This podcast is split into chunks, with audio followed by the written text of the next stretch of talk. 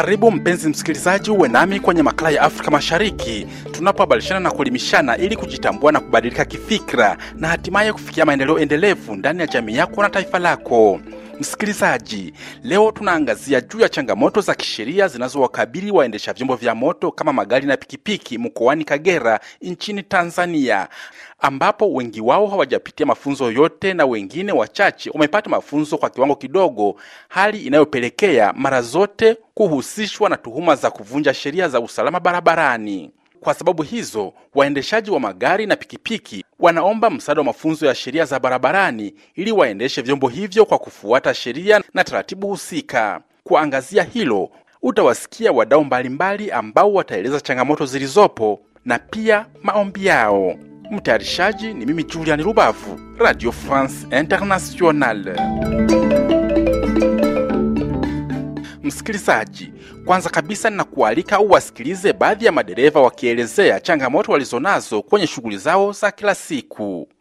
Kwa jina naitwa Alikwela Fido Welengera, Na changamoto tunazozipata nyingi barabarani, unakuta kwamba sehemu nyingine hazina alama na wanatuambia kwamba kuna alama nyingine ambazo zinakuja ambazo hatuzijui. Kwa mfano wana, wanasema kwamba e, kuna alama fulani iko maeneo ya Katoma, ni alama ambayo tulikuwa hatujui maana yake. Kwa mfano kama kuna alama fulani iko ina fuvu la kichwa, tulikuwa hatujui maana yake, na kwenye michoro tuliyokuwa tukikutana nayo tulikuwa tuioni au pale kwa Dukitalemi pale kuna alama ambayo tulikuwa hatukutani nayo.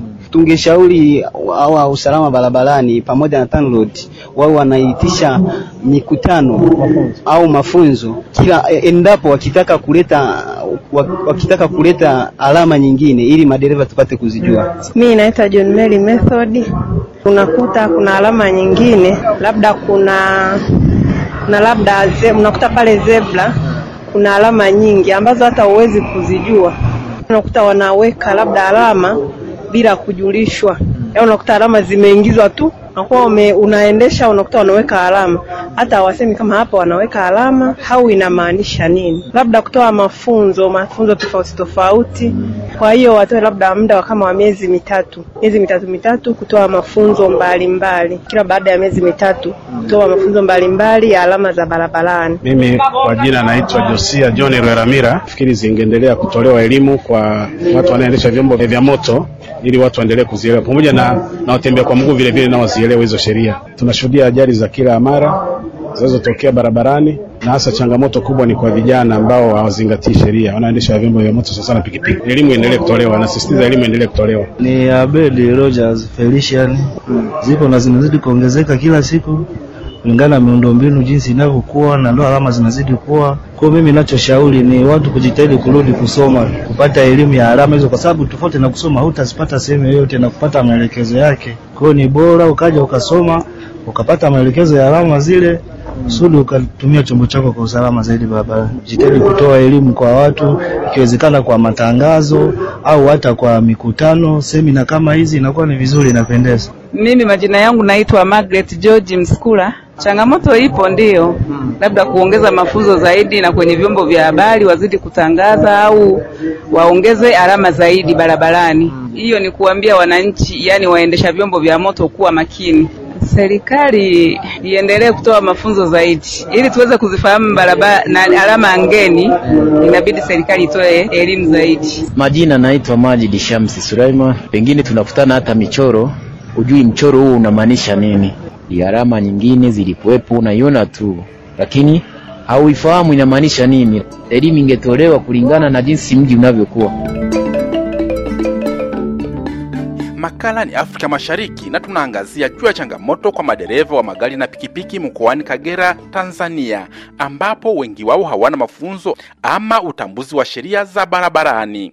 Licha ya baadhi ya madereva kuelezea changamoto walizonazo, kwa upande mwingine, mamlaka ya barabara nchini TANROADS inatuhumu baadhi ya madereva kushirikiana na wahalifu kung'oa au kuharibu alama za barabarani.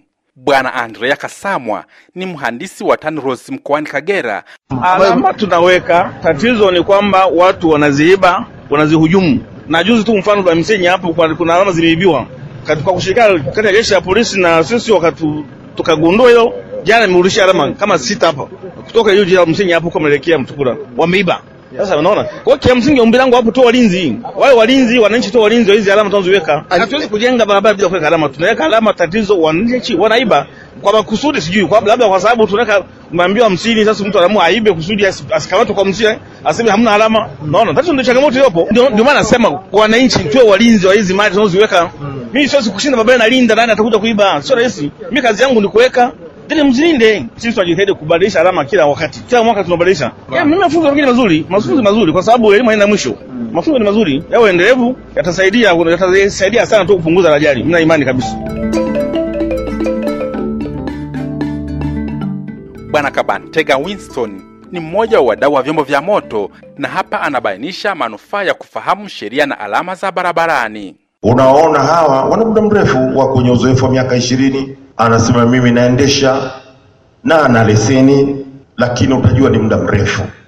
Mambo yamebadilika, mambo yameongezeka, sheria zimerekebishwa, labda mpya zimeingia, halama zipo, nyingine zimeongezeka, zipo ajali zimetokea, lakini ukiangalia mazingira yale, unaona sisi waendeshaji pengine ndio maana inazungumzwa uchangiaji katika ajali kwa sisi madereva tunaambiwa ni zaidi ya asilimia sabini.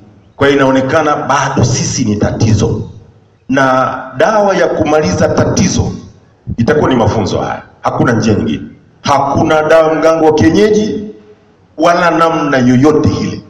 Elimu ndio itakuwa njia pekee.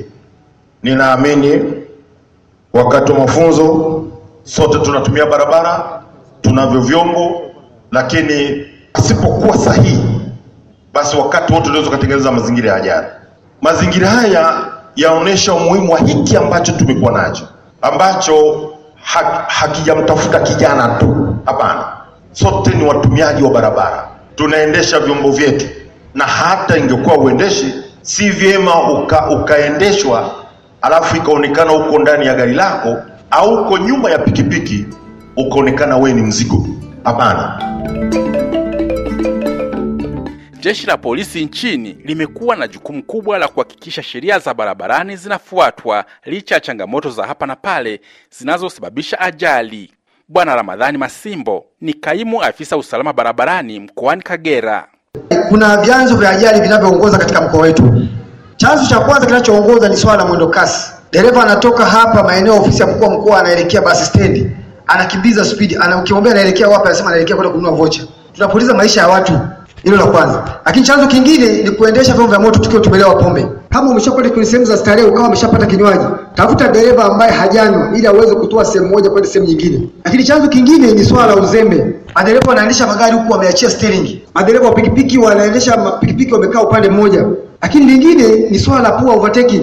Tuna overtake maeneo yasiyostahili, kwenye kona, kwenye milima, kwenye zebra crossing, lazima ajali zitokee. Kwa vyovyote vile naamini mafunzo haya yatakuwa ameshatupelekea mambo haya yapungue na ikiwezekana yaishi kabisa. Lakini mbali na hapo, tuangalie matokeo na athari za ajali hizi. Kuna vifo, jamii nyingi zimebaki yatima, baba ameondoka kaacha wa mke na watoto wanne, wambaki bila mzazi. Sababu nini? Ajali. Kuna majeruhi, tukienda hospitali ya mkoa hapo tunakuta wewe namba moja majeruhi kibao. Mambo yanabadilika, alama zinabadilika. Miaka ya zamani tulikuwa hatuna alama hizi za kuonyesha viziwi kwenye vivuko vya mguu, sasa hivi vipo kwamba hapa anavuka ni mzee, hapa ni mlemavu, hapa ni, kiziwi, hapa kwa kila namna. Kwa ni vitu ambavyo lazima tujifunze kila siku. Kwa tuwe wepesi wa kujifunza, kusikiliza redio, kusoma magazeti, vipeperushi na kwenye maeneo ambako askari wetu usalama barabarani wanapita kwa ajili ya kutoa elimu. Tusiwe wavivu kuwasikiliza. Tutumie muda mchache, lakini muda huo mchache unaweza ukajikuta kati ya mambo kumi ukaangua mawili au matatu. Hadi hapo ndo tamati ya makala ya Afrika Mashariki kwa leo, ambapo tumeangazia juu ya changamoto zinazowakabili madereva mkoani Kagera, Tanzania. Ninakushukuru sana msikilizaji, ninakuaga nikikualika juma lijalo uwe nami Julian Rubavu, Radio France Internationale.